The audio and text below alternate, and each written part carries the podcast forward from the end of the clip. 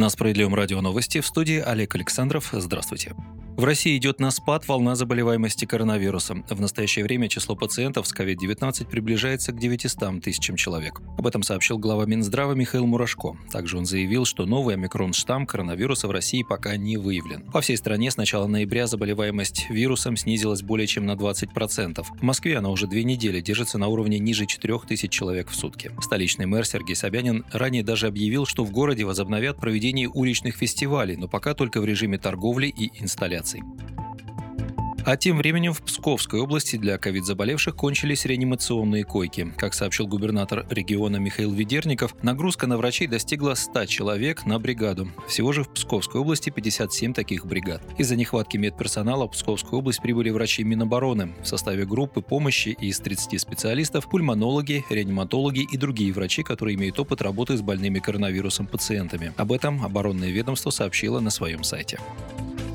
Почему провалилась система здравоохранения в ковидный кризис 2020-2021 годов в России? Главный экономист ВЭБ Андрей Клепач показывает, что этой трагедии предшествовала неолиберальная политика 2000-х годов. Проводившаяся оптимизация системы здравоохранения в условиях постоянного недофинансирования привела к значительному сокращению ресурсов здравоохранения, коечного фонда, численности медицинского персонала и врачей. Численность врачей и медперсонала с высшим образованием сократилась за 6 лет с 2013 по 2019 годы на 2,5 9,4%, а в Москве аж на 9,1%. Инфекционистов на 6,5%, младшего медицинского персонала на 61,5%. Все это резко ухудшило возможности противостояния эпидемии. В условиях начавшейся пандемии пришлось срочно исправлять допущенные дисбалансы, наращивать коечный фонд, перепрофилировать поликлиники и медицинские центры, перебрасывать врачей и медицинский персонал в регионы с наиболее острой ситуацией. Эксперт говорит, что спасти российскую систему здравоохранения может увеличение численности медицинского медицинского персонала и выход на соотношение среднего медицинского персонала на одного врача, характерное для развитых стран. То есть с 2,1 в 2019 году до 2,7 в 2025 году, а младшего медицинского персонала с 0,5 до минимально допустимого значения в единицу на одного врача. Также среди мер возврат службы скорой помощи, медицинских учреждений, специализирующихся на лечении инфекционных заболеваний к сметному финансированию.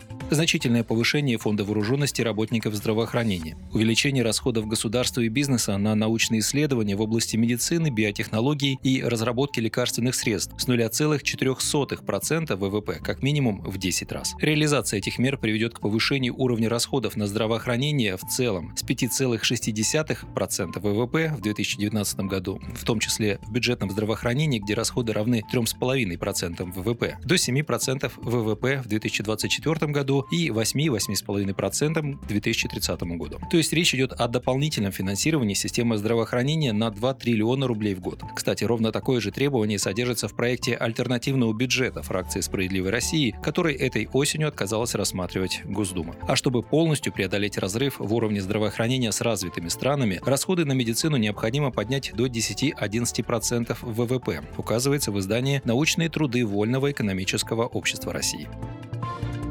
QR-коды могут выдавать по отрицательным ПЦР-тестам и уровню антител. Как выяснило агентство РБК, готовящиеся законопроекты о QR-кодах в общественных местах и на транспорте могут дополнить нормой о получении их на основании отрицательного ПЦР-теста или высоких титров антител. Напомним, правительство внесло законопроекты о введении системы QR-кодов 12 ноября. Новеллой предполагается, что посещать общественные места смогут только привитые, переболевшие или люди с медотводом. Аналогичное ограничение предлагается ввести для железнодорожного и авиационного транспорта. Первое чтение законопроектов может состояться в парламенте 16 декабря. В настоящее время оба документа направлены на обсуждение в регионы. Против принятия законопроектов о QR-кодах выступили депутаты «Справедливой России» в Госдуме. Позицию социалистической фракции прокомментировал ее лидер Сергей Миронов. Он пояснил, что введение обязательных цифровых кодов нарушает Конституцию, поскольку ограничивает россиян в правах и свободах. 26 ноября в Общественной палате прошли слушания, посвященные законопроектам о QR-кодах, где, в числе прочего, говорилось говорилось о необходимости разрешить гражданам ездить в экстренных ситуациях, имея на руках отрицательный ПЦР-тест.